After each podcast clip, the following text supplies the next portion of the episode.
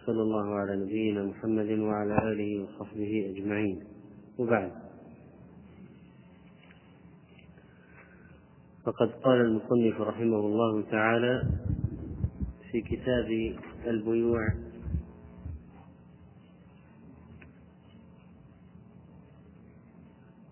من كتابه بلوغ المرام باب شروطه وما نهي عنه يعني شروط البيع وما نهي عنه في البيع وعن جابر بن عبد الله رضي الله عنهما أنه كان على جمل له قد أعيا. فأراد أن يكيبه قال فلحقني النبي صلى الله عليه وسلم فدعا لي وضربه فسار سيرا لم يسر مثله. فقال بعنيه بأوقية قلت لا ثم قال بعنيه فبعته بأوقية واشترطت حملانه إلى أهلي فلما بلغت أتيته بالجمل فنقدني ثمنه ثم رجعت فأرسل في أثري فقال أتراني ما كسلك لآخذ جملك؟ خذ جملك ودراهمك فهو لك. متفق عليه وهذا السياق لمسلم. في هذا الحديث أن جابرا رضي الله تعالى عنه كان عنده جمل قد كل وعجز عن السير والذهاب والحمل فقرر أن يتركه ويطلقه ليذهب حيث شاء هذا الجمل ويسيب هذه الدابة نظرا لأنه لم يعد ينتفع بها.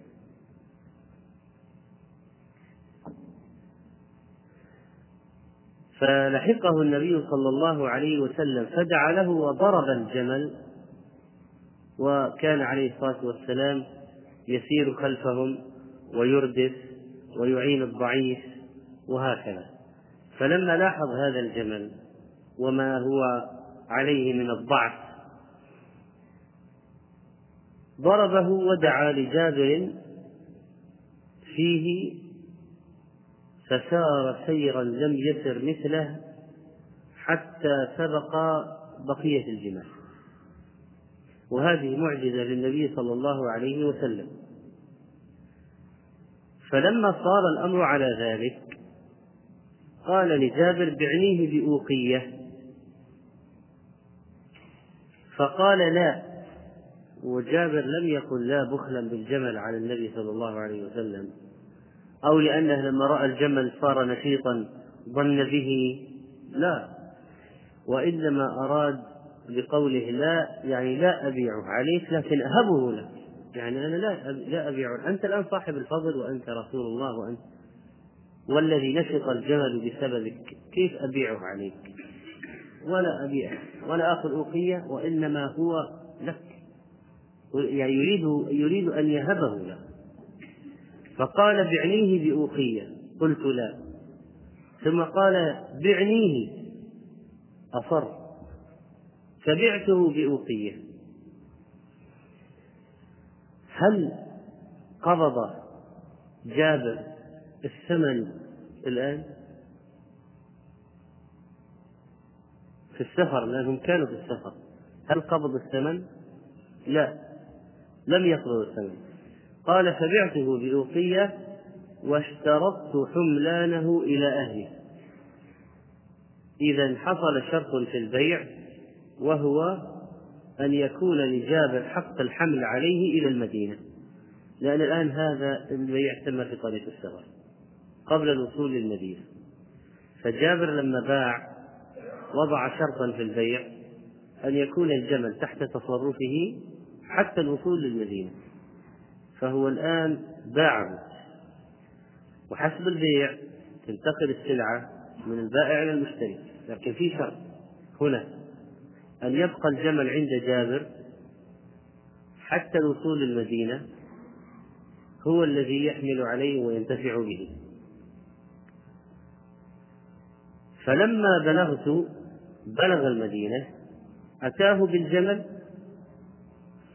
أتى بالمبيع إلى المشتري وهو النبي عليه الصلاة والسلام فنقده الثمن وسلمه الثمن ثم رجع. فأرسل النبي صلى الله عليه وسلم في أثره يعني من يطلبه ويأتي به إليه. وقال له أتراني ماكستك المماكسة هي المكالمة في تنقيص الثمن والمحاورة مع الطرف الآخر في عقد البيع مماكسة. محاورة للتقليل من الثمن. أتراني ماكستك لآخذ جملك؟ أنا لا أريد أخذ جملك. خذ جملك ودراهمك فهو لك. وهذا في غاية الكرم من النبي عليه الصلاة والسلام. فإنه اشتراه ونقده الثمن ثم رد عليه السلعة وأبقى عنده الثمن. والجمل على نشاطه وقوته. فكان واحد من اليهود في المدينة واليهود معروفين بالبخل ومعروفين استيفاء الحقوق لأنفسهم وأكثر من حقوقهم يأخذونها. فلما بلغته القصة اليهودي دهش قال اشتراه منه وأدى إليه ثمنه ثم رده عليه. لم يتخيل ويتصور اليهودي أن يحدث هذا فهو بقي في غاية الدهشة مما حصل. الحديث هذا يبين رحمة النبي عليه الصلاة والسلام بأصحابه وتواضعه في السير خلف الجيش وإعانة المنقطعين وانتظار العاجزين وكيف أنه كان في الساقة في مؤخرة الجيش وكيف يدعو لأصحابه ويعمل ما في مصلحتهم والضربة هذه معجزة واضحة كيف أن هذا الجمل المهزول نشط غاية النشاط وفي هذا الحديث جواز بيع الإمام لرعيته وشراء الإمام من رعيته فإن قال قائل هل الإمام يجوز له أن يشتري من رعيته أو يبيع عليهم فالجواب نعم ما دام ذلك برضاهم وإلا فلا يجوز أن يستعمل سلطته في إجبارهم على ما ما لا يريدونه في البيع. كان يقول تبيع غصبا عنك؟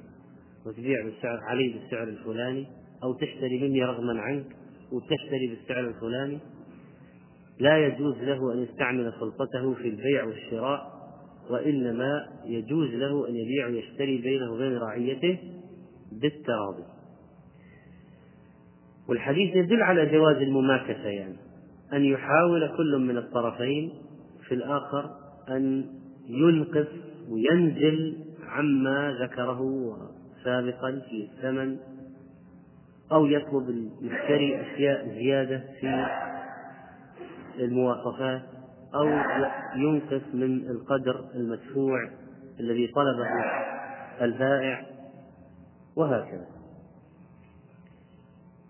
المسألة الأساسية في هذا الحديث بالنسبة لكتاب البيوع مسألة الشروط في العقد. هل يجوز الاشتراط في البيع؟ ولذلك عنوان على الباب باب شروطه وما نهي عنه. باب شروط البيع وما نهي عنه. هل يجوز أن يشرط أحد الطرفين أو كلاهما شروطا في العقد؟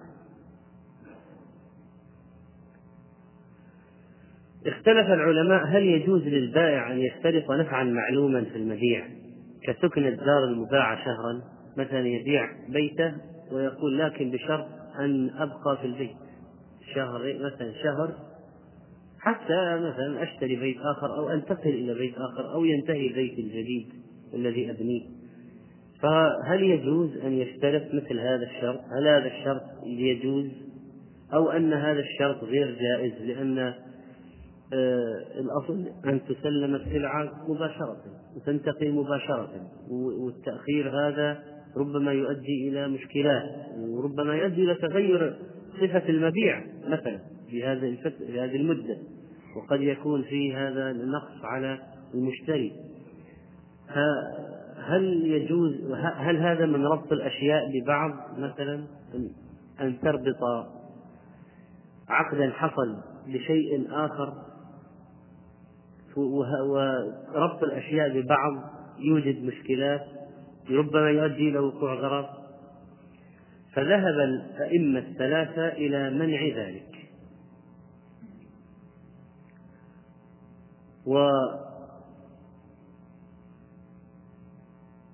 والشروط هذه ممكن تكون في المبيع بحيث أن يتصرف له فيه تصرفا معينا. مثل يقول أشتري منك القماش على أن تخيطه وتفصله. أشتري منك المكيف على أن تركبه. وهكذا.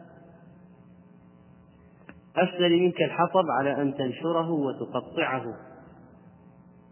فهو الآن يشتري شيئا ويشرط شرطا. هذه المسألة. أشتري منك السيارة على أن تبقيها عندي أسبوعا. أستعملها. فذهبوا إلى المنع. وذهب الإمام أحمد إلى جواز شرط واحد وأنه إن جمع بين الشرطين بطل البيع. طبعا احتجوا بحديث نهى عن بيع وشرط. لكن آخرين من أهل العلم ذهبوا إلى جواز الشروط المباحة التي فيها منفعة معلومة للبائع أو المشتري ولو كثرت. ولو كثرت وقطع فيه شرط وذهب إلى هذا الشيخ الإسلام ابن تيمية رحمه الله ابن القيم وغيرهما وقال شيخ الإسلام الأصل في العقود والشروط الصحة والجواز ولا يحرم منها ويبطل إلا ما دل الشرع على تحريمه وإبطاله. طبعا الجمهور قالوا لا يجوز كل شرط ليس في كتاب الله فهو باطل. الفريق الآخر قالوا ليس في كتاب الله يعني يخالف كتاب الله ما هو ليس مذكورا في كتاب الله. وطيب ما, ما معنى نهى عن بيع وشرط وما معنى؟ حملوه أو عن نهى عن شرطين في بيع. حملوه على معنى معين. مثل بيع العينة. مثل بيع العينة. يعني أبيعك هذا تقسيطا بكذا على أن أشتريه منك نقدا بأقل بكذا. فإن هذا هذا المقصود بالنهي أو الشروط المحرمة أو الشروط التي تعود على العقد بالإبطال أو الشروط التي المخالفة لنص شرعي. لكن قالوا حديث المسلمون على شروطهم يجيز بظاهره وعمومه الشروط في البيع. حديث جمل جابر واضح فيه إنه شرط وافق النبي عليه الصلاة والسلام على الشرط. ولو كان الشرط محرما ما وافق عليه. فإذا نهى عن بيع وشرط. إذا أردنا نجمع بينه وبين حديث جابر لابد نحمل هذا الشرط على شيء آخر غير ليس مثل هذا الذي موجود في حديث جمل جابر. وأما النهي عن السنية السنية إلا أن تعلم فهو ليس نهيا عن الشروط بإطلاق وإنما النهي عن الشروط الفضفاضة الشروط غير الواضحة الشروط غير المبينة غير المحددة التي تؤدي للخصومة. يعني مثلا يقول أبيعك بيتي على أن تبقيه عندي. أتصرف فيه وقت ما أشاء أسلمه لك. طيب ما وقت ما تشاء هذا إلى متى؟ يمكن سنة سنتين ثلاثة. طبعا هذه فيها غرض فيها إجحاف وفيها فتح باب فتح باب الخلاف بين المسلمين. وهذا سيطالب بالسلعة وذاك يقول لا أنا لا زال أنا لا زلت على الشرط. أني أنا لما أحصل البيت أطلع. طيب متى تحصل البيت؟ يمكن تحصل البيت بعد يوم تحصل البيت بعد سنة. ولذلك الحديث لا يدل على منع الشروط لكن يدل على منع الشروط غير المحددة المفتوحة غير مذكورة المدة ونحو ذلك. فهم بعض العلماء أيضا من حديث جمل جابر جواز البيع الصوري. أنه يعني يقول أنا ما قصدت أشتري أصلا والجمل لك وفقط قصدت إني أعطيك القيمة هدية. يعني واضح الآن من من هذا الإخراج في العملية. قال أتراني ما كستك لآخذ جملك؟ خذ جملك ودراهمك فهو لك.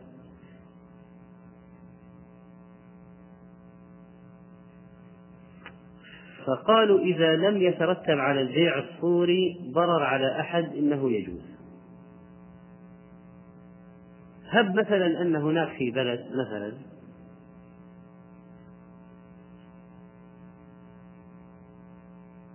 لو كتب الوقف ضاع الوقف. لو أوقف شيئا عند الجهة المعينة مسجلة استولوا عليه. قال أنا الآن إذا أريد أن أعمل بيع صوري أخرج من ذمتي مثلا أو أعمل آه، أصوغ صياغة في بيعة. هي بالحقيقة ليست بيع لا أنا أريد أن أنقله على الشخص الآخر أنه يتصرف فيه ويملكه ويسكن فيه لا. أنا أريد أن أعمل بيع صوري بيع صوري واحتياطا سأجعل الشخص الذي نقلته عليه بينه وبين واحد ثاني عقد آخر صوري بحيث لو أنه صار له شيء فالبيع الصوري قد يحتاج يحتاج إليه في بعض المواقف فقالوا إذا لم يكن فيه مضرة على أحد ولا مفسدة وفي مصلحة من وراء البيع الصوري يعمل. طبعا الآن بعض الناس يعملون بيع صوري في أشياء يتحايلون بها لأخذ ميزات فمثلا تقول الشركة إذا اشتريت أرضا أعطيناك قرضا للبناء. ما هو شرط الشركة؟ أن الرجل هذا يمتلك أرض حقيقية. ولا ما ما له حق في القرض أصلا؟ فيذهب هذا إلى أبيه ويقول يا أبت عندك أرض أنا أريد أن تبيع علي بيع سوري. ولا الأرض أرضك وأنا لا أصلا ما عندي ثمنها. فقط لأحصل على القرض من الشركة مثلا. فيعمل له بيع صوري لا في استلام ولا تسليم ولا شيء. المهم أنه أمام الشركة أن فيه بيع رسمي وصك ثم يذهب يقول ها أنا شريك أرض هات القرض فيعطونه القرض فيرد على أبيه الأرض مرة ثانية ببيع صوري مقابل ويكون قد أخذ المال. طيب الآن هذا العمل معناها صارت حيلة. ماذا يترتب عليه؟ أن صارت حيلة لأخذ المال من شخص اشترط عليك حتى يعطيك المال أن يكون عندك أرض لتبني عليها. هو هو ما هو قصده؟ أن تبني والإعانة في البناء وأنت ما هو قصدك؟ أخذ المال تنفقه في أشياء أخرى اللي يتزوج ويشتري سيارة والذي يسافر به سفريات يتوسع به وهم أصلا شرطهم شرطهم هذا فإذا البيع الصوري إذا كان فيه تحايل لأخذ أشياء لا يستحقها الشخص فهذا لا يجوز. لكن بيع صوري مثلا للنجاة من ظلم يعني لو أن ظالما أراد أن ينتزع شيئا من شخص يظنه ضعيف. فهذا الضعيف راح إلى شخص له وجاهة قال يا أخي أنا الآن يراد أخذ أرضي فأنا أريد أن أبيع عليك بيع صوري وأنقلها باسمك. لكي أنجو تنجو الأرض. يعني. فهل عندك مانع أنقلها عليك ببيع صوري لكي لا يستولي عليها هذا الظالم؟ لأنه لما يكون لك لما تكون لك مثلا نعم لما تكون لك ما يجترئ عليك لكن يجترئ علي أنا الضعيف. ولا أنا لا أقصد أن أبيع عليك ولا أبغى منك الثمن ولا تأخذ أنت الأرض ولا فقط تبيع سوري. فهذا فيه منفعة وليس فيه مضرة على أحد. وفي منفعة لإنقاذ المال هذا. افرض مثلا في بعض الدول التي تستعمل سياسة التأمين يقول أي واحد عنده أرض أكثر من ألف متر مربع سنصادرها مثلا. ظلم كذا ظلما وعدوانا مثل ما ما فعلت الشيوعية والإشتراكية. فواحد عنده عشرة آلاف متر مربع. ستضيع. فذهب إلى جيرانه قال أنتم ما عندكم أراضي. أنا أبغى أعمل بيع سوري أنقل هذه الأراضي باسم اسمكم اسم فلان وفلان وفلان عشرة أشخاص حتى لا يأتوا إلي فيجدوا عندي أكثر من ألف متر ويستولوا عليها على الباقي فأنا سأعمل بيع سوري هل هذا في ضرر على أحد؟ لا هل في منفعة؟ مباحة؟ نعم مباحة أن الإنسان يحافظ على ماله وملكه إذا في حالات البيع الصوري فيها جائز وفي حالات البيع الصوري فيها احتيال. وحرام. وخداع. ولو علموا بذلك ما أعطوك كذا ولا فعلوا لك كذا. مثل واحد مثلا يقول يقول طلع مثلا صك كفالة أو إعالة. أنك تعيل أبويك أنهما عندك في البيت حتى نعطيك إعانة. زيادة على الراتب. باعتبارك معينا لأبويك. فهو يسكن هنا وأبواه في الجنوب. مستقلان عندهما زرع وضرع لا يحتاجان إليه. فيأتي بالشهود أن والدي عندي في البيت وأنني أعيدهما وأنني المعين الوحيد و... ويعمل على هذا. يقول أنا أحصل على ميزة 500 ريال هذه أتوسع بها. نقول هذا حرام شهادة زور هذا الصك باطل. ولا يجوز لك أخذ المال وهكذا. أيضا موظف في شركة. قالوا إذا كنت أنت أعزب نعطيك غرفة. إذا كنت متزوج نعطيك فيلا. بيت نعطيك بدل سكن. كذا كذا. أضعاف الذي يعطى للأعزب. طيب طيب. فذهب قال بسوي عقد زواج سوري. أعقد على أي امرأة عقدا سوريا. هذه التحايلات لا تبيح له أخذ المال. طبعا ملاحظة أن النكاح الهزل فيه جد. الهزل في النكاح جد. فيصبح جدا. الحديث هذا يؤخذ منه كرم النبي صلى الله عليه وسلم وسماحته عند البيع والشراء وجواز وكذلك تطيب خاطر أصحابه وأنه كان يمازحهم بالحق والصدق. كذلك جواز ترك الدابة إذا كان عندها ما تقتات به. يعني الواحد عنده حيوان يطعمه ويحسن إليه.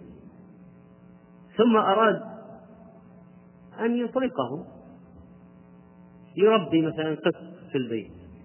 مدة ثم قرر التخلي عنه. فذهب وضعه في الشارع تركه وهكذا. هل يجوز؟ نعم. يجوز ترك الدابة رغبة عنها إذا كان عندها ما تقتات به. كذلك فإن الاستثناء ينبغي أن يكون معلوما ولا يجوز استثناء المجهول وهذا في البيع والإجارة والهبة والوقف والوصية وما ونحو ذلك. الحديث يدل على أنه لا يشترط في البيع أن يتم تسليم الثمن ولا استلام السلعة بمعنى أن الإنسان لو اشترى شيئا هل يلزم البيع ولو ما استلمه من ولو ما استلم السلعة من البائع؟ الجواب نعم. هل يلزم البيع ولو ما سلم الثمن؟ يلزم البيع. لكن هل يجوز أن يبيعه على شخص ثالث بدون أن يستلم من الشخص الأول؟ لا. فإذا لو قال واحد هل البيع ينعقد ولو ما سلم الثمن؟ نقول ينعقد. هل ينعقد ولو ما استلم السلعة؟ نقول ينعقد. طيب السلعة الآن ماذا صارت بالبيع؟ أنا اشتريت مكيفات ومكيفات عند التاجر. هذه المكيفات ما حكمها عند التاجر؟ بعد العقد. يعني بقيت عنده شهر شهرين ثلاثة. ما حكمها؟ ماذا تصبح؟ ودي أمانة. أمانة عند البائع طيب الثمن أنا ما سلمت الثمن. ماذا يصبح الثمن؟ دين على من؟ المشتري. متى يشترط الاستلام والتسليم في مجلس العقد؟ في الذهب والفضة مثلا. ما لا بد استلام وتسليم سلم الثمن سلم السلعة. هذا لا بد منه. لكن دابة كتاب ما يشترط. ممكن نشتري من عقد العقد وأنا أصير أملك السلعة والبائع يصير الثمن له دين علي وكل ما يترتب على البيع من الأحكام ولو ما استلمت أنا السلعة وسلمته هو الثمن. وبناء على ما تقدم من الترجيح لو أنه اشترى المكيف بشرط التركيب يجوز؟ يجوز. لو اشترى الحطب بشرط النقل إلى مكان معين. قال أشتري منك الحطب على أن تنقله إلى بيتي في المكان الفلاني. فهل يجوز؟ نعم. وهكذا. إذا هذا بالنسبة للشرط طيب لو أن الشرط مثال على الشرط الذي لا يجوز في البيع. مثلا لو قال أبيعك ما في أبيعك هذه البضاعة على أنك على أنك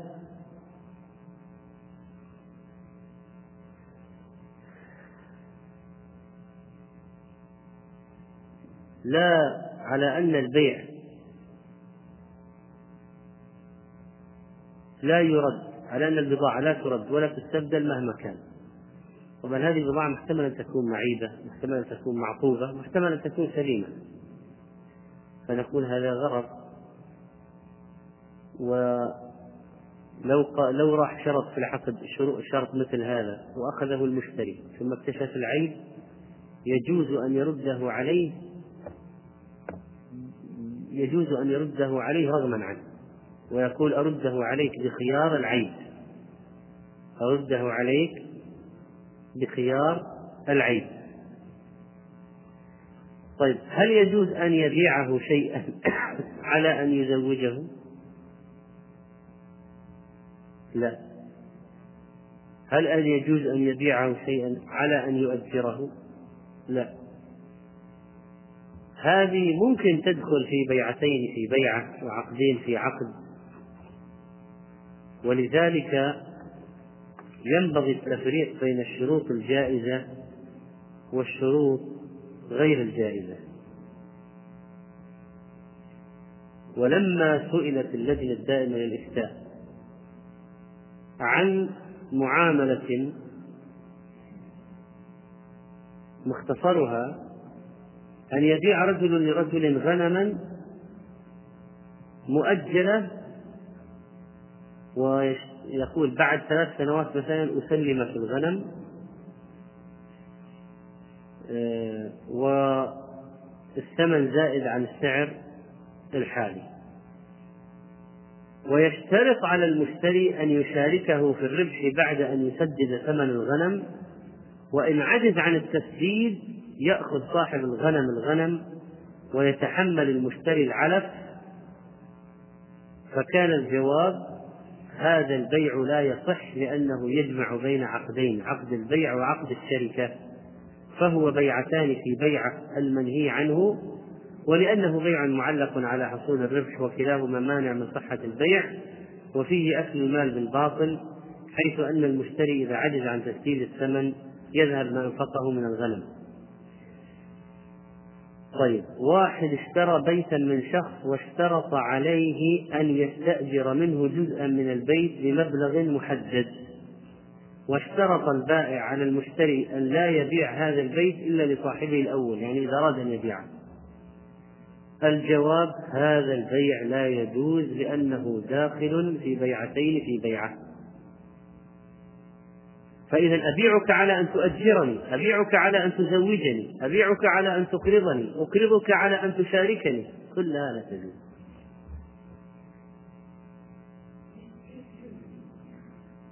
وكذلك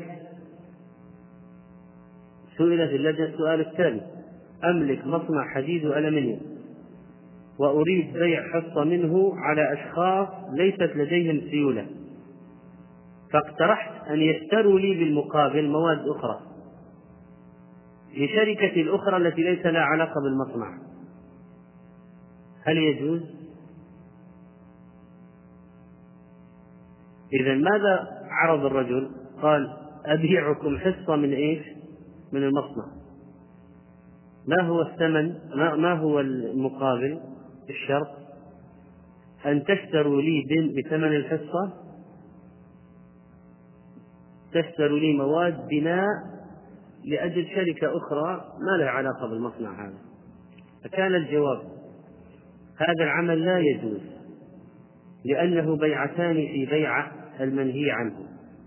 لأنك تبيع عليهم الحصة من المصنع بشرط أن يبيعوا عليك بثمنه مواد أخرى. فإذا هنا في بيعتان هناك بيعتان ارتبطت إحداهما بالأخرى. في بيعتان صارت الواحدة شرط للأخرى. وبناء على ذلك فإنه لا يجوز. وهذا سؤال آخر. يقول إنني رجل أعمال أعامل الناس ببيع بعض السيارات وأذكر في صلب العقد بعت السيارة لفلان من الناس بمئتي ألف ريال. يسلم منها حال العقد كذا والباقي مقسط على أشهر وأشرط على المشتري. أن يقوم بالعمل عندي وأنا أؤمن له العمل. إذا أنا أقول أبيعك السيارة بمبلغ كذا المعجل كذا والمؤجل كذا. بشرط أن تعمل عندي حيث أنني أتعهد بأعمال مع بعض الجهات الحكومية وأشرط عليه أن يعمل عندي حتى تنتهي أقساط السيارة أو قيمتها كاملة. افرض هذا مثلا تاجر يبيع شاحنات طيب شاحنة شاحنة ب 200 ألف. يأتي واحد يشترط يريد مثلا شراء شاحنة فيقول أبيعك الشاحنة بمئتي ألف تسلمني المئة الآن ومئة على أقساط بشرط. شوف أنا عندي مقاولة مع الحكومة في تحميل أشياء في الشاحنات. طيب عقد نقل. فتعمل سائقا على السيارة هذه تعمل سائقا عندي حتى تنتهي الأقساط هل يجوز؟ لأن هذا يحتاج عمالة ويبيع سيارات وعنده عقد نقل بضاعة أو نقل أشياء مع جهة أخرى فهل يجوز يبيع ويشترط على المشتري أن يشتغل عنده؟ إذا ملخص المسألة ما هو؟ بيع واستئجار. يبيع عليه ويستأجره. وهذه مربوطة بهذه. أبيعك على أن تعمل عندي. الجواب. اشتراطك في عقد البيع عقدا ثانيا وهو الإجارة يبطل العقد من أصله ولا يصح. لما روى أبو داود والترمذي وحسنه عن عبد الله بن عمر رضي الله عنهما عن النبي صلى الله عليه وسلم أنه قال لا يحل سلف وبيع ولا شرطان في بيع. شرطان هذه اللي في المذهب. وكما تقدم إنه لا ما أجاز الشرطين في البيع وأجاز الشرط. ومذهب شيخ الإسلام إباحة كل الشروط إذا كانت إذا كانت مباحة الشروط محددة ولا شرطان في بيع يحمله على أشياء أخرى. ليست في صلب ليست شروط في العقد الأول في ذات العقد وإنما مثل بيع العينة. قال وعليك أن تحذر هذا مستقبلا. أما الماضي فنرجو أن يعفو الله عنه لجهلك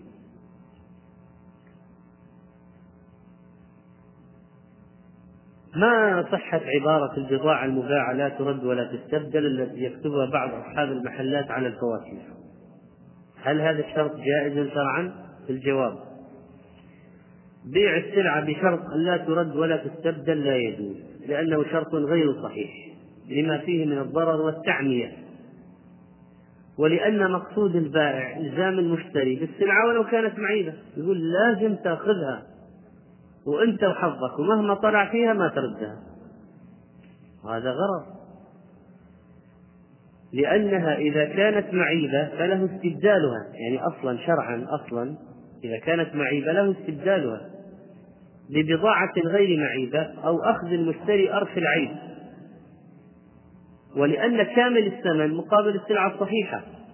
وأخذ البائع الثمن مع وجود عيب أخذ بغير حق. ولأن الشرع أقام الشرط العرفي كاللفظي وذلك للسلامة من العيب حتى يسوغ له الرد بوجود العيب. فإذا يكون هذا الشرط البضاعة التي تباع لا ترد ولا تستبدل يكون شرطا باطلا.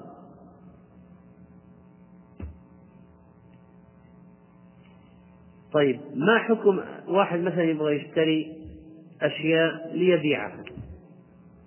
يشتري أشياء ليبيعها. فهناك فرصة في السوق مثلا تجارية الناس يحتاجون إلى مثلا سلعة معينة. فذهب إلى تاجر جملة قال أنا أبغى أشتري منك هذه السلعة.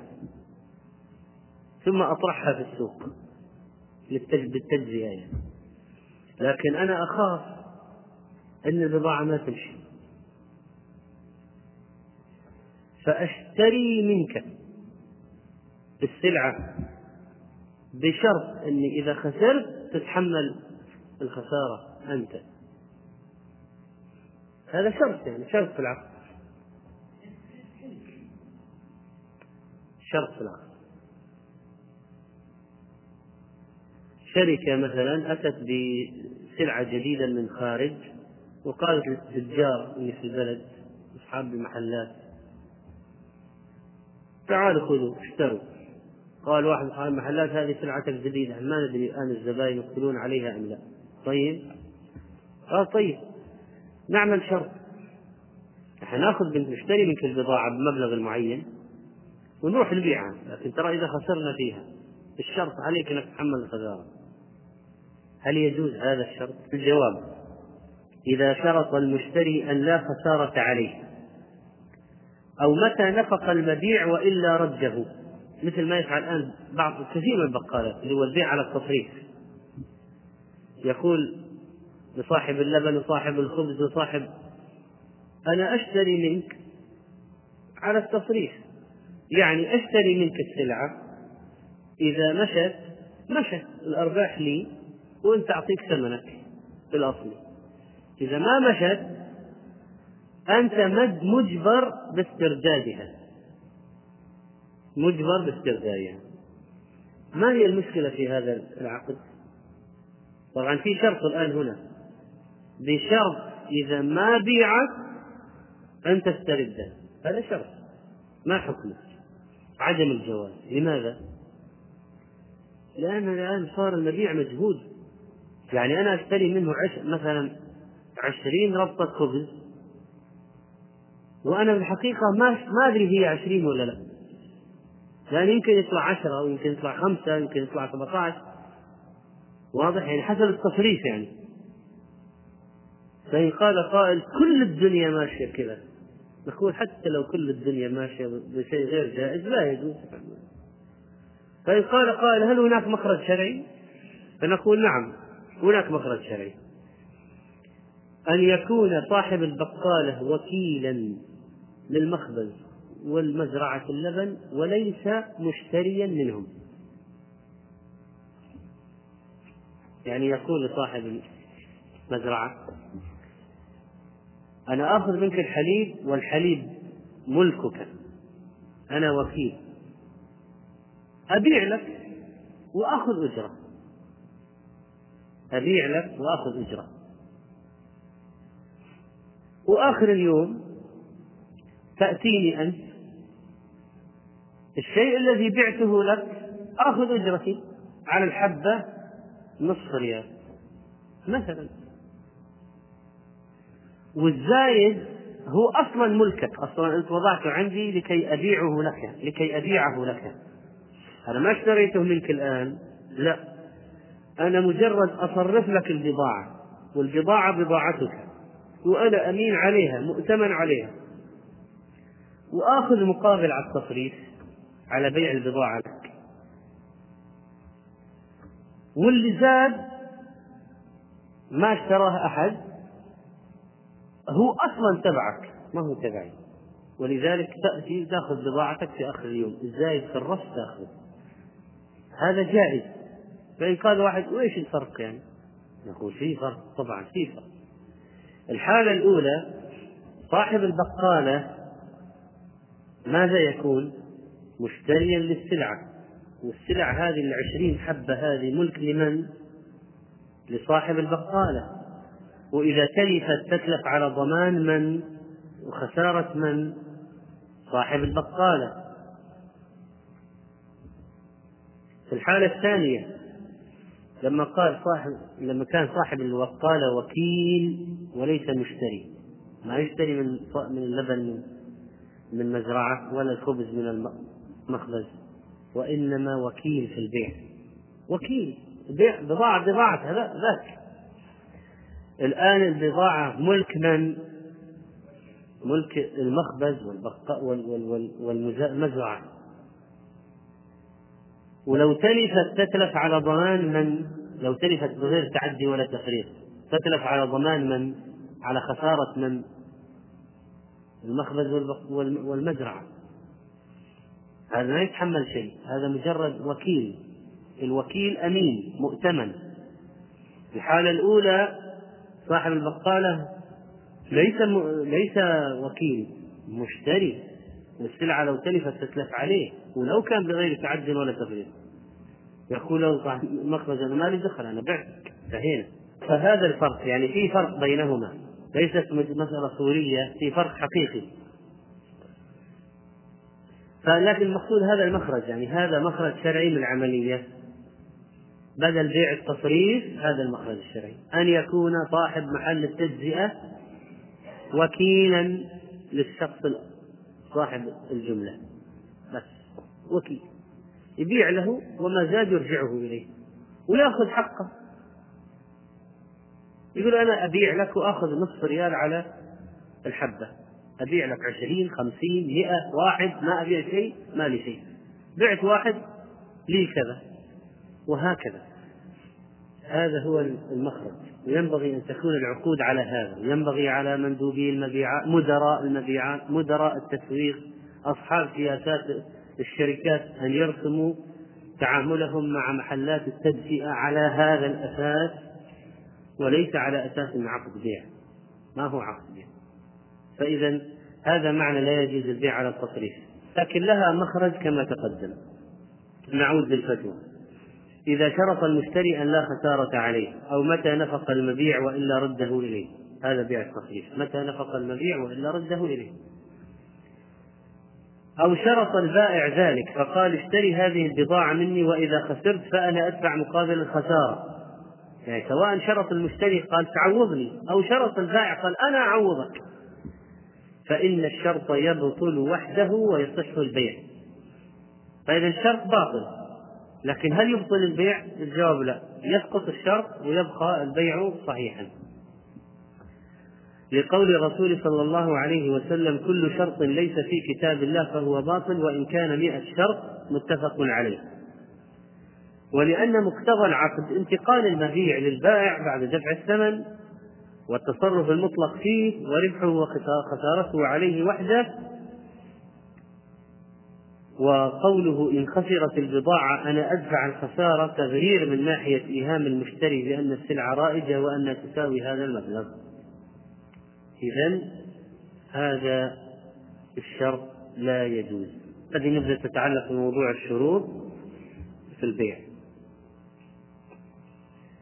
وعن جابر بن عبد الله رضي الله عنهما قال أعتق رجل منا عبدا له عن دبر ولم يكن له مال غيره فدعا به النبي صلى الله عليه وسلم فباعه. متفق عليه. ما هو العبد المدبر وما هو التدبير؟ ما هو العبد المدبر وما هو التدبير؟ التدبير عتق الرقيق بعد موت المعتق. العبد المدبر هو العبد الذي يقول له سيده إذا أنا مت فأنت حر.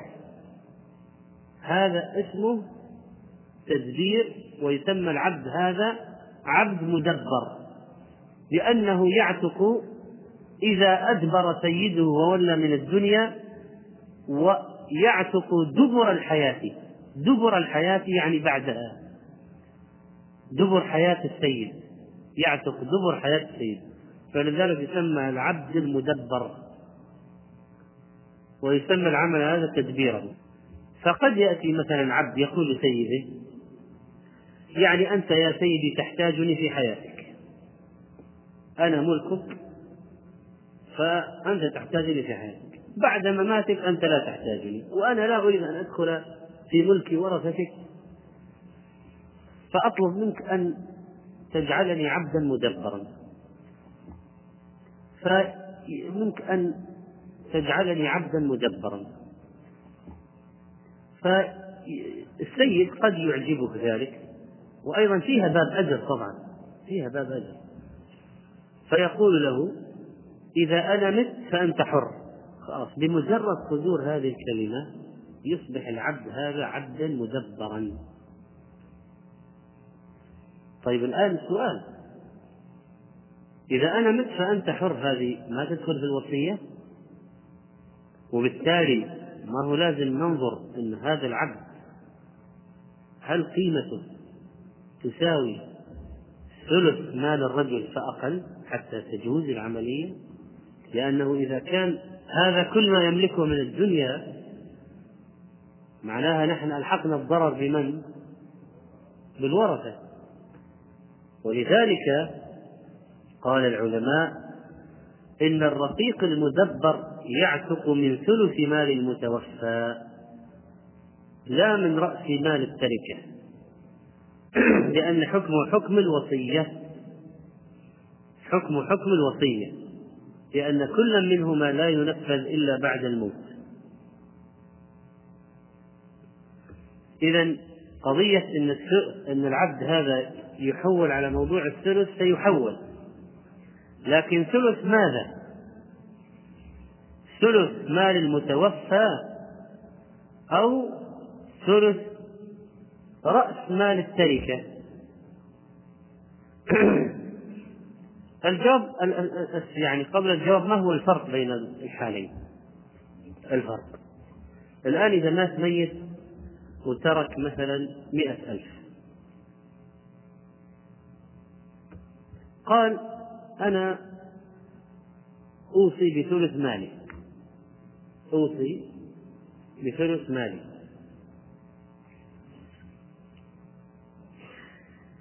الثلث هذا نأخذ من مئة ألف مباشرة أو نأخذ مما تبقى بعد أداء الديون.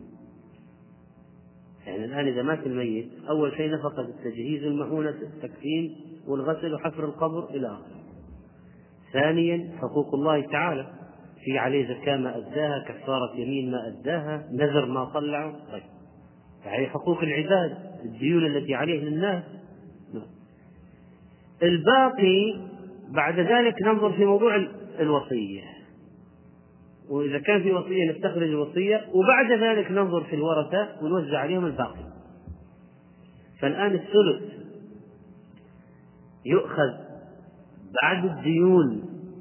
ونفقة الميت والديون نأخذ الثلث من الباقي الوصية. ولا نحسب الثلث من أول ما مات الميت نحسب الثلث كم ونطلع بناء عليه. ما قولكم؟ الأول يعني نأخذ الثلث بعد تصفية الأشياء وتوزيع الحقوق. أيوة في فرق طبعا.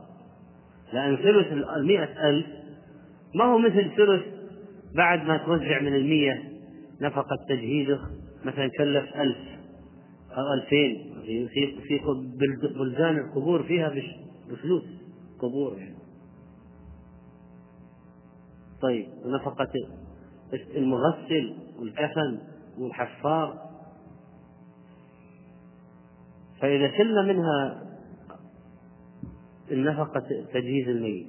ثم نظرنا ما عليه عليه زكاة عليه خمسة آلاف ما طلعها عليه مديون الناس يعني عشرة آلاف ما. فيمكن ما صفى لنا من التركة في النهاية إلا ستين ألف مثلا. هذه ثلثها كم؟ عشرين. لو, لو أردنا أن نأخذ الثلث من أول من, من رأس التركة أصلا ستكون كم؟ فوق ثلاثة وثلاثين ألف. إذا في فرق طيب العبد المدبر العبد المدبر لما نحسب قيمة لما نقول هذا العبد المدبر حتى يصح تصح التدبير يصح التدبير لابد يكون العبد المدبر لابد يكون إيش؟ الثلث فأقل لأنه من ضمن الوصية من ثلث ماذا؟ من ثلث ماذا؟ الجواب من ثلث من ثلث مال المتوفى لا من رأس مال التركة. وهذا مذهب جمهور العلماء. طيب. هنا مسألة متعلقة طبعا بالحديث. أعتق رجل منا عبدا له عن دبر يعني جعله عبدا مدبرا. ولم يكن له مال غيره فدعا به النبي صلى الله عليه وسلم فباعه فإذا إذا صار العبد مدبرا هل يجوز أن يباع؟ هو قال أنت حر بعد موتي طيب أثناء حياة السيد هل يجوز أن يبيع العبد؟ هل العبد المدبر يجوز بيعه؟ فعند الإمامين الشافعي وأحمد جواز بيع العبد المدبر مطلقا عند الحاجة وعند عدم الحاجة يجوز أن يبيعه لأن أصلا العتق هذا متى يسري؟ بعد الموت والآن الرجل حي ما مات بعد فيجوز أن يبيع عبده طيب.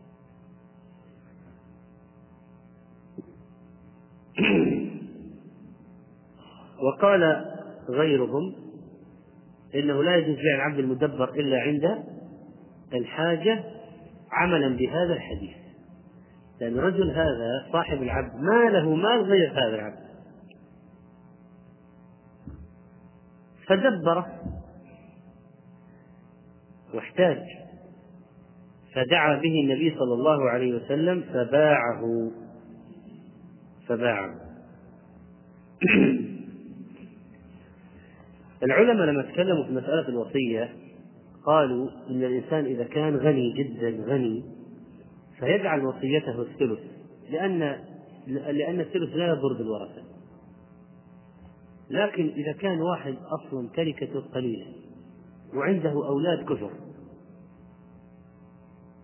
وهذا الآن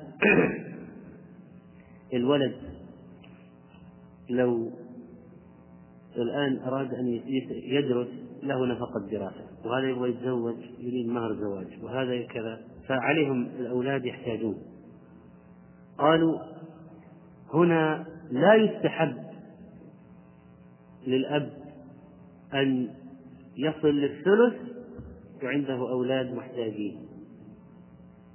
بل يجعل الوصية أقل. خمس مثلا. سدس سبع.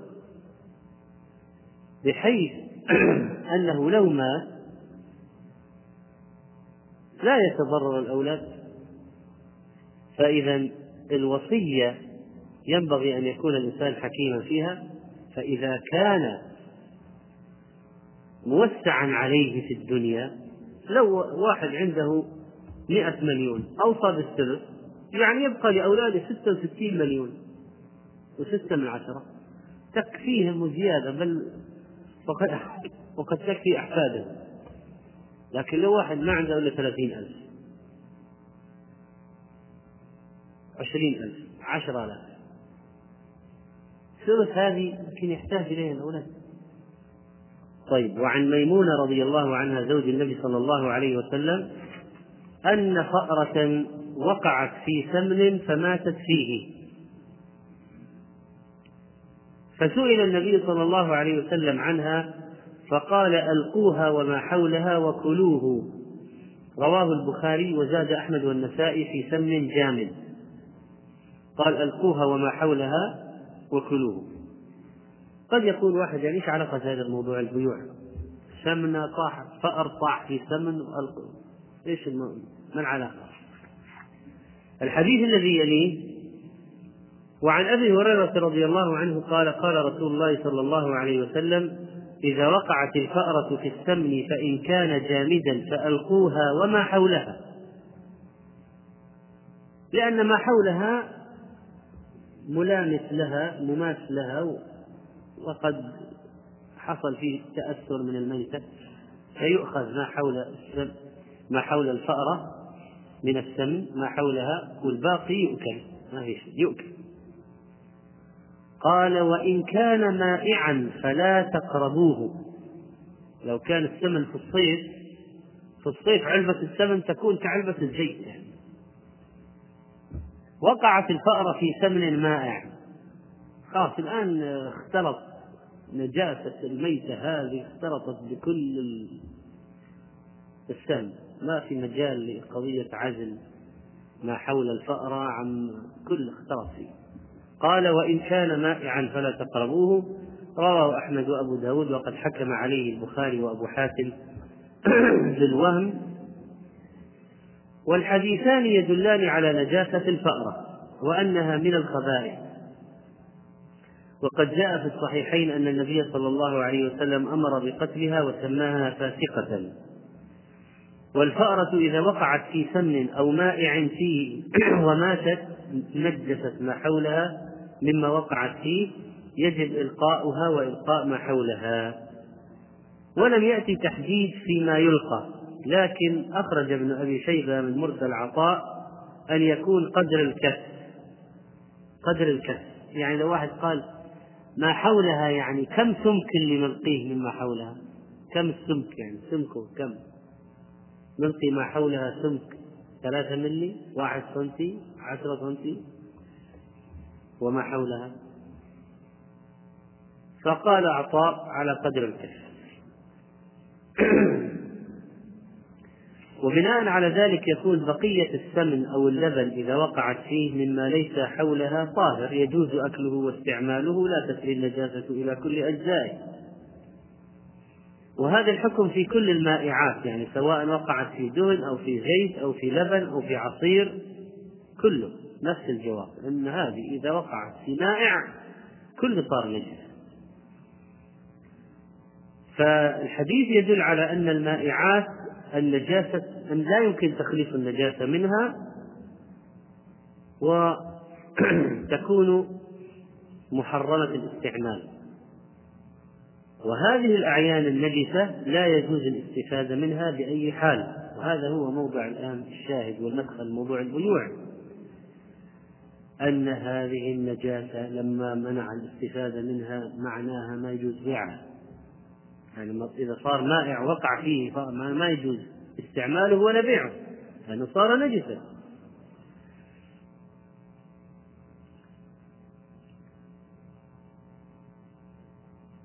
طيب لو واحد يعني خطر على باله قال طيب ولو أنها قفزت في السمن أو في الزيت وما ماتت؟ لحقوها قبل الموت وطلعوها. فظاهر الحديث أنه لا ينجس. يعني لا ينجس إلا إذا ماتت فيه. وأنها إذا يعني كانت حية فليست بنجسة يعني لا تنجس. متى تنجس؟ إذا ماتت. طيب قالوا إن الحديث هذا عام في السمن قليله وكثيره ويؤكل ما بقي إذا كان جامدا بعد الإلقاء. وكذلك يدل الحديث على جواز ملامسة النجاسة لإزالتها وتطهير المكان منها.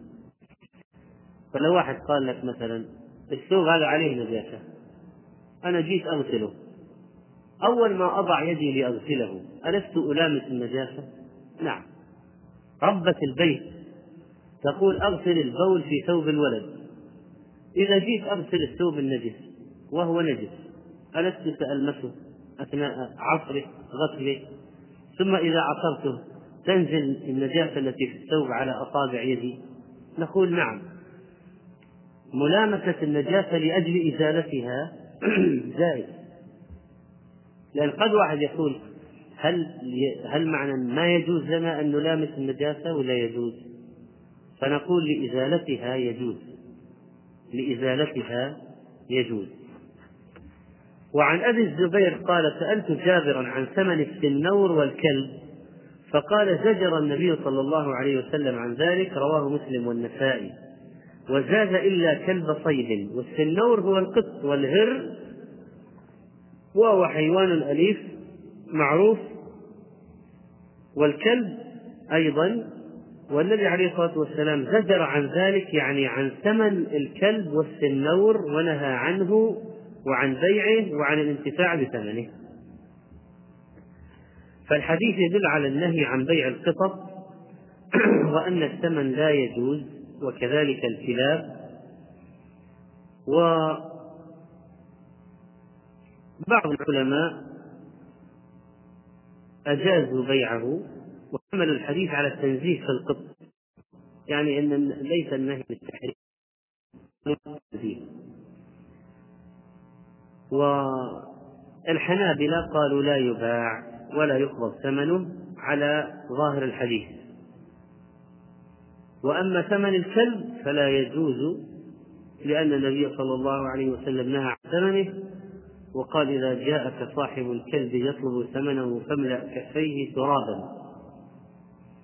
وعرفنا سابقا أن الكلب لا يجوز اتخاذه والملائكة لا تدخل بيت فيه كلب إلا إذا كان كلب حاجة كصيد أو زرع أو ماشية.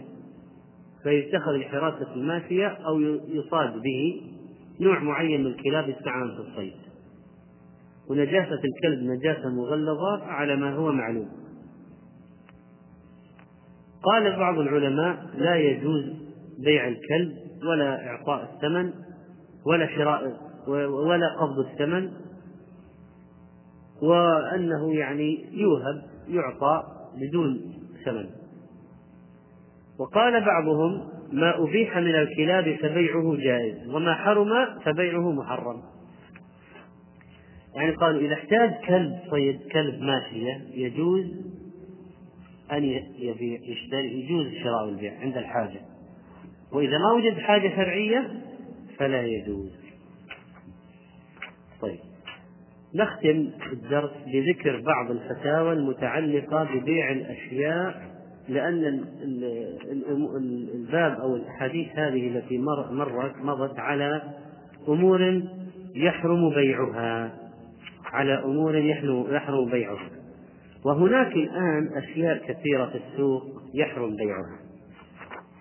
وقد وردت أسئلة متعددة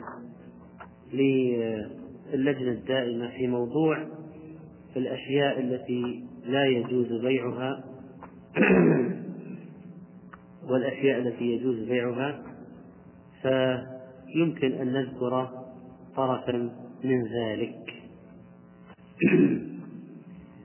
فهذا السؤال. في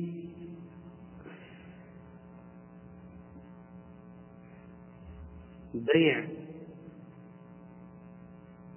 أموات الحلاقة. الجواب لا يحرم عليكم بيعها والانتفاع بثمنها لا يحرم ولكن يحرم على من كانت في حوزته أن يستعملها في محرم. فإذا الأموات هذه تستعمل في حل... تستعمل في حل... تستعمل في حلق العانة وهذه وهذه عمل مشروع. ما ما يجوز للإنسان أن يترك أكثر من أربعين يوما لا بد أن يحلقه قبل الأربعين. طيب. ممكن تستعمل في حلق شعر الإبل؟ طيب ممكن تستعمل في حلق اللحية. لكن حيث ولا يجوز حلقها. واتباع سنة النبي صلى الله عليه وسلم على كل مسلم. لقد كان لكم في رسول الله أسوة حسنة. حيث أن هذا السلعة ليس مؤكد استعمالها في المحرم فإذا يجوز بيعها. يعني السكين أنت ممكن تستعمله في المطبخ لقطع الطعام وتستعمله في جريمة قتل. فما هو الأصل؟ هل نقول يحرم بيعه لاحتمال أن يستعمل في الجريمة؟ الجواب لا يجوز بيعه والإثم على من استعمله في الحرام لكن لو كان الشيء أكثر استعماله في الحرام مثل الدش يعني أكثر استعمال الدش في إيش الآن؟ في العلم الشرعي مشاهدة الحلق الدينية والمشايخ ومشاهدة الأشياء المفيدة لا الدش أكثر استعماله في الأمور المحرمة. فإذا ما يستعمل في الحلال والحرام يجوز بيعه والذي يستعمل في الحلال فقط هذا أولى أن يجوز بيعه. الذي يستعمل في الحرام فقط لا يجوز بيعه. الذي يغلب في استعماله الحرام أكثر ما يستعمل الحرام في هذه الحالة لا يجوز بيعه وسئلت اللجنة الدائمة عن حكم الاتجار في الدخان السجاير فكان الجواب أن الاتجار به محرم لما فيه من الضرر العظيم. والآن طبعا الغرب يمنعون ويعملون الضرائب الكثيرة يمنعون التدخين في المحلات العامة ويفعلون أشياء كثيرة لأجل تخليص بلادهم من التدخين. وشركات التبغ الموجودة لديهم تعوض ما فاتها من أرباح بزيادة تسويقه في دول دول العالم المتخلف العالم الثالث والرابع. فينشرونه هناك ويزيدون مبيعاتهم فيه لتعويض ما نقص من المبيعات في بلاد بلادهم الأصلية. ما حكم المتاجرة في ملابس النساء التي يجوز لبس بعضها أمام الزوج فقط وبعضها أمام المحارم فقط؟ الجواب ليس في الملابس ما يحرم لبسه على النساء في كل حال سوى ما فيه تشبه بالرجال أو الكافرات أو ما فيه صور ذوات الأرواح. وما عدا ذلك فيجوز لها لبسه مع زوجها ويحرم عليها لبس بعضه مع غير زوجها ومحارمها. كالقصير الذي يظهر منه ساقها وما ساقها وما يظهر منه شعرها أو رقبتها ووجهها ونحو ذلك. وعلى هذا فما كان محرما لبسه عليها في حال دون حال فللتاجر أن يتجر فيه. يعني لو قال واحد هذا فستان. في فتحة. طيب هي ممكن تلبس عند الزوج ويجوز وممكن تلبسه في الشارع ولا يجوز. فماذا يفعل؟ على القاعدة السابقة التاجر يبيع أم لا؟ يبيع. فما كان محرما لبسه عليها في حال دون حال فللتاجر أن يتجر فيه وعليها أن تستعمله فيما يحل دون ما يحرم. وما كان لبسه محرما عليها في كل حال فليس للتاجر أن يتجر فيه وليس لها أن تلبسه. فلو كان مثلا ثوب عليه صليب فستان يجوز تلبسه للزوج؟ لا إذا لا. لا يجوز أن تلبسه في بأي حال فلا يجوز بيعه إذا وكذلك سئلت اللجنة عن بيع العطور والمكياج والكريمات والاستشوار والملابس النسائية. الجواب بالنسبة لبيع الأشياء المذكورة ليس فيها ما يدل على تحريمه ما لم تجر إلى محرم. فإذا الأصل جواز بيع الكريمات والاستشوارات. طيب ممكن نساء يستعملون هذه المكياج وتطلع في الشارع متبرجة. يعني تتبرج بالمكياج فنقول اسم عليها. فأما البائع فقد باع شيئا يستعمل في الحلال ويستعمل في الحرام فيجوز له أن يبيع. لأن المسألة محتملة ونحن لا نجزم أنها ستستعمل في الحرام حتى نمنع البيع.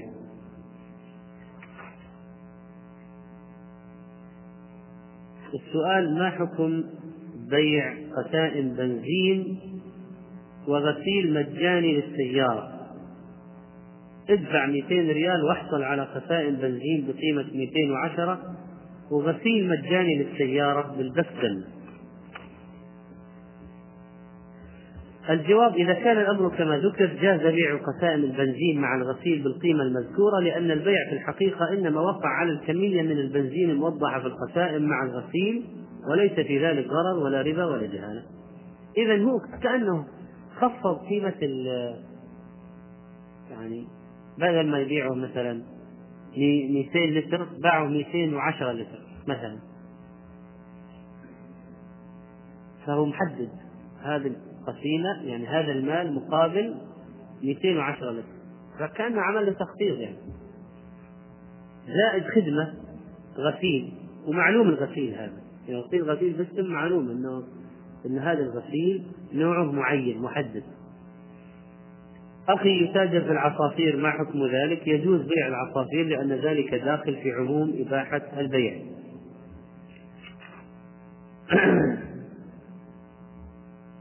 الحيوانات المحنطة هل يجوز بيعها؟ اقتناء الطيور والحيوانات المحنطة فيه إضاعة للمال وإسراف وتبذير في نفقات التحنيط ووسيلة لاتخاذ الصور من ذوات الأرواح وتعليقها ونصبها. فلا يجوز بيعه ولا اقتناؤه. ما حكم التبايع في كلاب الحراسة ذات النوعية الخاصة؟ لا يجوز بيع الكلاب ولا يحل ثمنها سواء كانت كلاب حراسة أو صيد معنى ذلك اللجنة اختارت في آه، ثمن الكلب بيع الكلب. ذكرنا قولين. قول أنه لا يجوز بيعه حتى لو كان للحاجة وإنما يوهب أو يؤخذ يؤخذ يمسك ويجرب. يعني ما هو طريقة الحصول على الكلب لازم بالشراء. ممكن بالاستيلاد وبالاستيهاب وبالإمساك به ونحو ذلك وتدريب. و وبناء عليه اختارت اللجنة القول بعدم جواز بيع الكلب حتى الكلب الذي يحتاج إليه. لا لا يؤخذ عليه ثمن. لا يؤخذ عليه ثمن.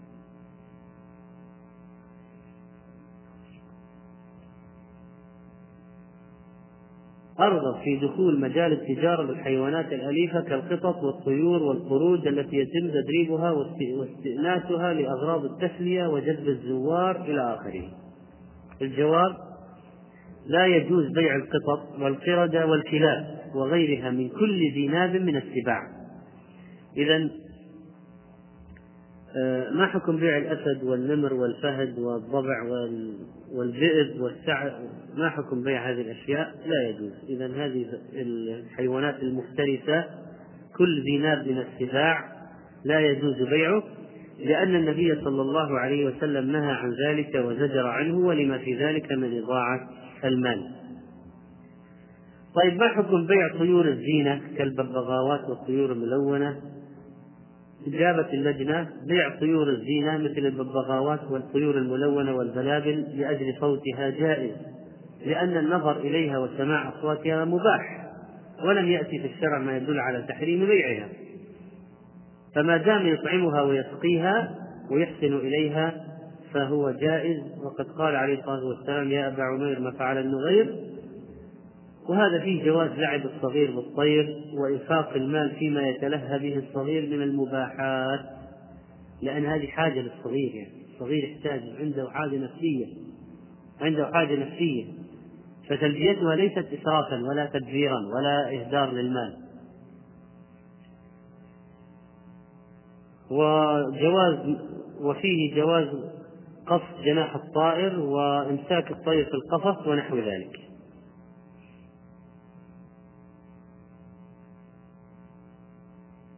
أما بالنسبة للأشياء الأخرى مثل الثعابين والسحالي التي سأل عنها السائل فلا يجوز بيعها ولا شراؤها ولا يجوز بيع المفترسات من الذئاب والأسود والثعالب وغيرها من كل ذي ناب من السباع لأن النبي صلى الله عليه وسلم نهى عن ذلك. وهذا سؤال عن بيع أشرطة التسجيل والمسجل وشراء ذلك. الجواب إن اشترى المسجل لتسجيل القرآن والمحاضرات والمقالات الدينية الطيبة وما أشبه ذلك فلا بأس بشرائه وسماع ذلك منه. وإن اشتراه لتسجيل ما حرم الله من الأغاني المنكرة والمقالات الفاسدة ونحو ذلك فهو محرم وسماع ذلك محرم. السؤال في شراء التلفزيون وإدخاله البيت. غالب ما ينشر في التلفزيون ملاهي وشر وكل ما يغلب ما يغلب شره خيره فحرام على المسلم اشتراؤه واقتناؤه والنظر والاستماع إليه وكذا الحال في مسجلات الأغاني. لكن افرض الآن أنه مثلا قنوات إسلامية مثلا باعت أجهزة ما يفتح الجهاز إلا على القناة هذه ما يجيب أي قناة أخرى مشفر مغلق محكم بحيث إنه ما يجيب إلا هذه هذا الشيء المفيد. أقول مثلا يعني هذا سؤال للمستقبل، الآن ما في، الكلام هذا غير موجود. لكن أقول نفترض يعني أن بعض الشركات أو المؤسسات التجارية لاحظوا أن هناك إقبال من الناس على التلفزيون والدش فقالوا طيب ليش ما نعمل لهم محطات فضائية؟ للأطفال وللأسرة. فيها خطب ومحاضرات ودروس شرعية وأشياء ألعاب مباحة للأطفال وفيها مثلا آه، أشياء عن الطبيعة والفلك والفضاء والمكتشفات وتحقيقات علمية وأخبار جيدة. قلنا فكرة ممتازة. تسد فرغا كبيرا. تشغل الناس بالحلال عن الحرام. وفائدتها كبيرة. لكن يا جماعة أنتم لو فتحتوا قناة قناتين ثلاثة في عندك 999 قناة في الشر والفحشاء فما يمكن نغامر بإدخال الدشوش إلى البيوت لأجل قناة وقناتين والولد ولد يعني يفتح على كل شيء. قالوا طيب نعمل لكم حل. نعمل نخت... نصنع أجهزة بمواصفات ما تستقبل نبث على تردد معين. الجهاز ما يستقبل هذا التردد. مثلا أقول لو فرضنا أنه أمكن هذا فنيا. طيب. نقول طيب ما دام إذا كان صار الجهاز لا يستقبل إلا الخير مبرمج ومشفر ومحكم لا يستقبل إلا هذه الأشياء الطيبة إذا يجوز بيعه شراءه واتخاذه.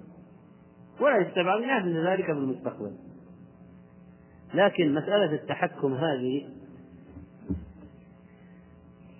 وما يفعله شياطين الإنس من اللعب بالأشياء والتغيير فيها مسألة التحكم هذه ربما تصبح يعني قضية صعبة.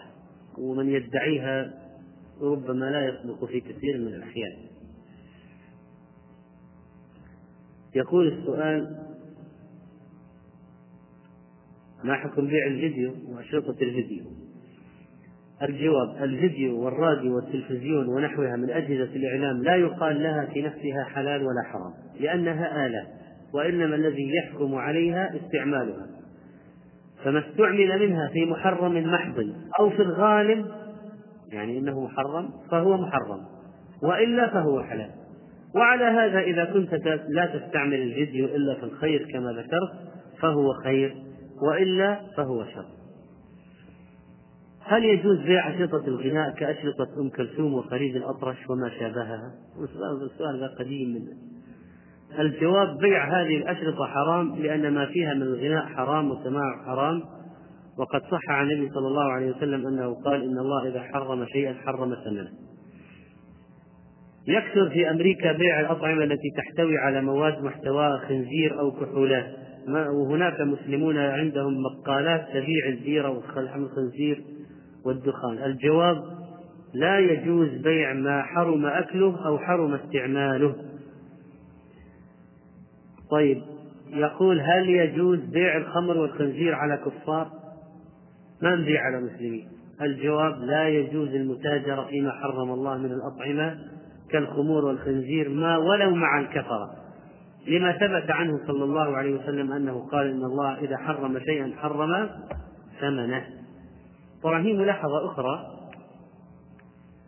أن الكفار مخاطبون بفروع الشريعة. هذا هو الراجح. الآن هل يحرم على الكافر الرجل أن يلبس ذهب؟ هل يحرم عليه أن يشرب خمر؟ هل يحرم عليه أن يلبس حرير؟ الرجل كافر هل الكفار مخاطبون بفروع الشريعة ولا مخاطبون فقط بالتوحيد؟ الراجح أن الكفار مخاطبون بفروع الشريعة فإذا كان أنت الآن تعلم أنه لا يجوز للكافر أن يشرب خمرا ولا يأكل خنزيرا ولا يلبس ذهبا ولا يلبس حريرا طيب هل يجوز أن تبيع عليه ما يحرم عليه؟ أي لا يجوز فإذا الحجة من قال أنه يجوز لأن أصلا هذول كفار نقول لا حتى لو كانوا كفار. أصلا الحكم علينا وعليهم يعني حرام على الجميع. فكيف تبيع عليه شيئا يحرم عليه؟ فإن قال هو في دينه لا يحرم عليه. هو في دينه لا يحرم عليه. فنقول دينه منسوخ. دينه منسوخ. وهو مخاطب بفروع شريعتنا نحن. لا شريعته هو المنسوخة المحرفة يقول السؤال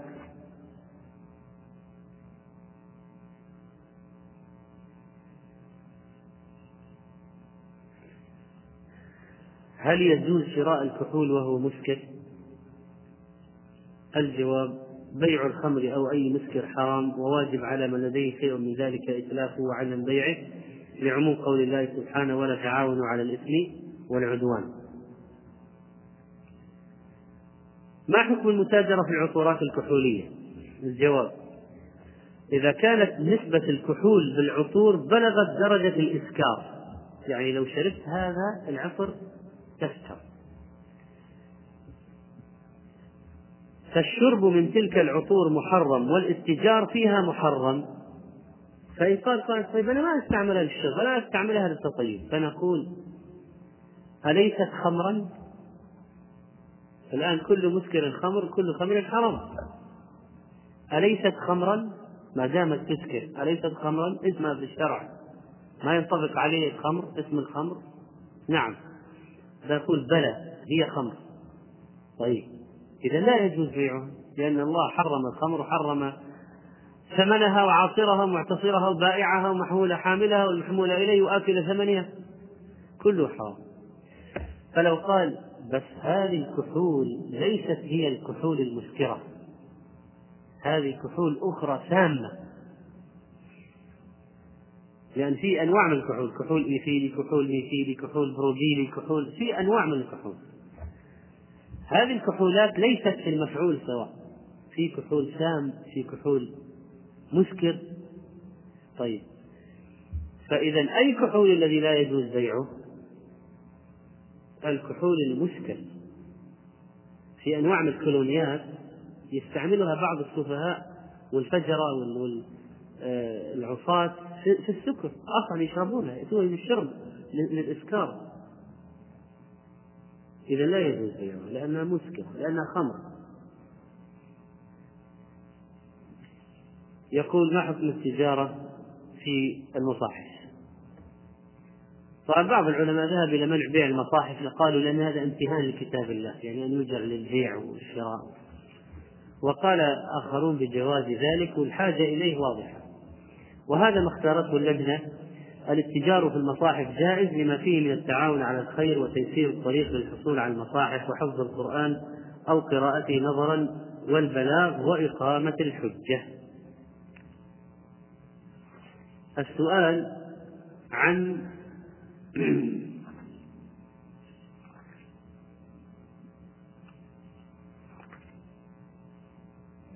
شراء الدخان للوالد إذا أمر بذلك. الجواب لا يجوز أن تشتري لوالدك شيئا استعماله محرم. ولو أمر بذلك لا طاعة لمخلوق في معصية الخالق. السؤال انتشر في الآونة الأخيرة ظاهرة بيع الزهور عند أبواب المستشفيات. وبأسعار متفاوتة من الخمسين إلى الألف. والألفين وتقدم هذه الزور بعد شرائها للمريض في المستشفى على غرار ما يفعله الكفار في بلادهم لمرضاهم وأصبح الناس يتباهون بذلك ويبذلون أموالهم لأنها سرعان ما تذبل وتتلف وترمى في القمائم.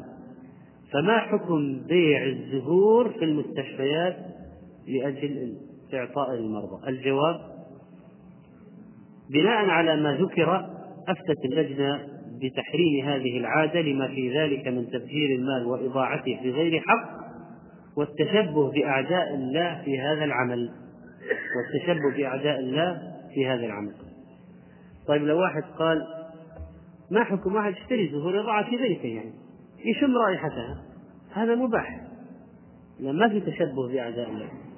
أما قضية اصطحاب الزهور للكفار اصطحاب الزهور للمرضى هذا تقليد عند الكفار تقليد آه، متبع وعام وعادة ثارية عندهم وشيء مميز عندهم. انه يروح عند مريض يجيب معه الزهور. فقلدهم المسلمون فصاروا يفعلون ذلك وفتحت بالتالي محلات بيع زهور في المستشفى. مدخل المستشفى يستأجر المستشفى يستأجر زاوية ويبيع. طبعا الناس ما يأخذونه لبيوتهم لأجل الرائحة هم يأخذونه للمريض. إذا واضح الآن أن البيع هذا هذا على على ما فيه مشابهة من الكفار. يقول السؤال ما حكم بيع المشغولات الذهبية المدون عليها لفظ الجلالة أو فيها صورة مطبوعة كبرج الحمل الحمل والعقرب وفيها رأس وفيها نجمة سداسية أو صليب؟ وخواتم الذهب للرجال. الجواب لا يجوز شغل المعادن والأحجار بالآيات القرآنية ولفظ الجلالة لما في هذا العمل من صرف هذه الآيات عن المقصود منها وهو التعظيم المقصود العظيم منها وتعريض لفظ الجلالة للامتهان لما أنت تجعل على قلادة تعلق في الصدر نعم أو تجعل آية الكرسي هذه القلادة المرأة تدخل فيها الحمام وتنام عليها تكون تحتها وهي فوق اللفظ فيصبح هذا لفظ الجلالة وآية الكرسي والفاتحة إلى آخره. كلام شرعي محترم صار غير محترم وصار ممتهنا. يدخل به الخلاء وينام فوقه. فإذا صرفنا القرآن عما أنزل من أجله. أنزل للتدبر فصار للتزيين. مثل اللي يزين الجدران الآن باللوحات القرآنية. هل هذا ينظر فيها ويعتذر؟ لا هذا يقول أنا اتخذتها زينة. لو كانت مكتوبة بشكل عادي ما اشتريتها. أنا لو مكتوبة هذا خط عادي ما اشتريت. أنا مشتريها لأنها مذهبة ملونة مزخرفة. شاريها كذا. إذا هذا قصده من تعليق الآيات على الجدران ما هو؟ الاعتبار والتفكر والاتعاظ والتدبر؟ لا هذا قصده التزيين هل القرآن أنزل لتزيين الجدران؟ لا. إذا أنت الآن تتخذ شيئا تجعل القرآن في غير ما أنزل من أجله. ثانيا عمل الأبراج فكرة جاهلية وبرج الميزان وبرج العقرب وغيرها فضلا عما تحمله من صور لذوات الأرواح. لأن الأبراج هذه لها مثلا برج الجدي برج أو برج برج التيس برج العقرب وبرج السرطان. في صور للأبراج. صور بعضها ذوات أرواح. فلا يجوز شغل المصوغات بأشكالها ولا يجوز اقتناؤها ولا الصلاة فيها. رابعا الأحاديث المحرمة لصور ذوات الأرواح عامة فتشمل كل صورة يطلق عليها صورة لذات الروح ومن ذلك صورة الرأس. وخامسا لا يجوز عمل هذه المصوغات بما يحمل شعارات الكفار كالصليب ونجمة إسرائيل وغيرهما ولا يجوز بيعها ولا شراؤها. وكذلك لا يجوز أخيرا بيع خواتم الذهب المخصصة للرجال إذا كانوا يلبسونها. وقول أصحاب المحلات إنهم لا يبيعونها على المسلمين لا يبرر عملهم. وهذه حجة نظير حجة من يبيع الخمر ويقول لا أبيعها إلا على الكفار. هل يجوز بيع حيوان ميت لشخص آخر؟ الجواب الميتة محرمة يستثنى منها ميتة الجراد والسمك. وأما الميتة الأخرى لا يجوز بيعها. حكم إعطاء الدم وأخذ المكافأة عليه لا يجوز لأنه بيع. أنت الآن لما تعطي مستشفى أو مكان دم تأخذ 300 ريال أنت ماذا فعلت؟ بعت. دم واشتريت واستلمت الثمن. هذا بيع. هم يسموه مكافأة لكن شرعا ما هو؟ صورته. بيع. في سلعة في ثمن. بيع. هذه ما هي مكافأة بمعنى يعني أنت أعطيت شيئا لتفوقك ونبوغك وحفظك القرآن. لا هذه هذا أعطيتهم دم أخذت مال هذا بيع وشراء. ولذلك وحيث أن الحديث نهى عن بيع الدم كما في صحيح البخاري فلذلك لا يجوز عمل لا يجوز أخذ المال عليه. وأما حكم المجلات المصورة صور النساء لأخذ الموديلات لا يجوز لك أن تشتري هذه المجلات التي فيها صور الأزياء المختلفة لما فيها من الفتنة. وترويج هذه المجلات الضارة ويسعك في اللباس ما يسع نساء بلدك. إذا هذه طبعا ملابس مجلات الأزياء هذه كما يسموها البوردا وغيرها مجلات الأزياء وألمانية وإيطالية فيها أزياء كل شيء أزياء بحر أزياء بر أزياء قلة حياة أزياء أعراس أزياء نوم. هم مقسمين أقول المجلة هذه مقسمة إلى أجزاء. يقول هذه أزياء ملابس نوم وهذه أزياء سهرات وهذه أزياء أعراس وهذه أزياء البحر وهذه أزياء. فتحتوي طبعا على أشياء مخلة بالدين والحياة والخلق وهي كلها وما في يعني مرأة متحجبة وزي هذا أزياء على نساء متبرجات فاتنات ولذلك ولا يختارون امرأة قبيحة ويجعلون عليها فستان. لا يختارون الجميلات ويجعلون الصور في المجلات.